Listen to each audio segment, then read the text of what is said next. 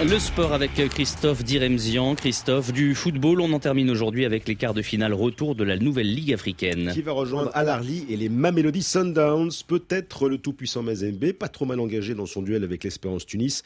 Les Corbeaux l'ont emporté 1 à 0 dimanche à Dar es Salaam. Ça n'est sans doute pas suffisant pour arriver à Arades l'esprit euh, totalement tranquille, car devant leur public, euh, le capitaine espérantiste Amin Ben Amida le jure, les Tunisiens vont tout faire pour renverser la situation. C'est un match euh, difficile à négocier après euh, un match aller, c'était c'était dur il y aura une réaction à domicile avec les supporters. On vous promet la, la, qualification. Normalement, ça va. Le staff a bien géré le groupe. Les joueurs euh, ont la responsabilité de, de la réaction. Normalement, on est prêt pour disputer le match pour, Inch'Allah, atteindre euh, les demi de finale. Des propos recueillis par Eddie Gebeniani, Espérance Tunis, tout-puissant Mazembe, coup d'envoi.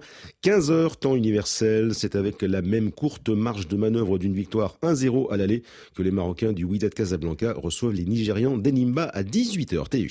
Et chez les dames, pas d'exploit pour la République démocratique du Congo face à l'Afrique du Sud à l'occasion du deuxième tour aller des éliminatoires pour les Jeux Olympiques 2024. Et non, les Léopards dames ont manqué de mordant devant les championnes d'Afrique en titre. Un but partout à Kinshasa, malgré une ouverture du score euh, congolaise juste avant la pause. Les Banyana Banyana repartent donc avec une bonne dose de confiance en vue du match retour lundi à Soweto. Un partout, c'est également le score entre l'Éthiopie et le Nigeria.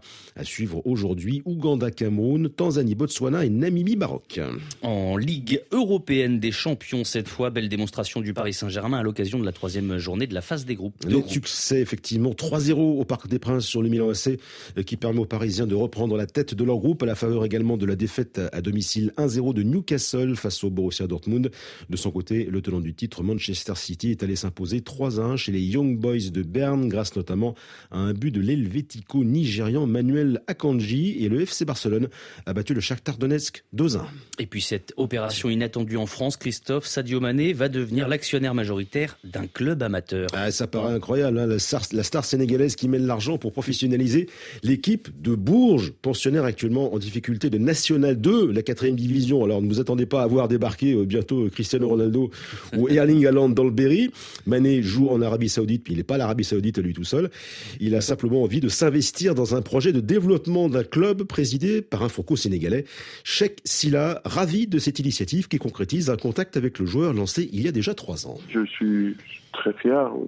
C'est toujours une fierté de voir un jeune comme Sadio qui a fait une carrière exceptionnelle et qui vient aujourd'hui donner un grand exemple encore une fois à la jeunesse africaine parce que Sadio il vient du, Sénégal, il vient de Bambali et venir être un entrepreneur en Europe et investir dans un club en France, c'est au-delà de ce portier sportif, pour moi, c'est une fierté. Cheikh Silla avec Sarah Loubakouche, Sadio Mané entrera dans le capital de la future société en janvier prochain. L'objectif à terme étant de jouer en Ligue 2.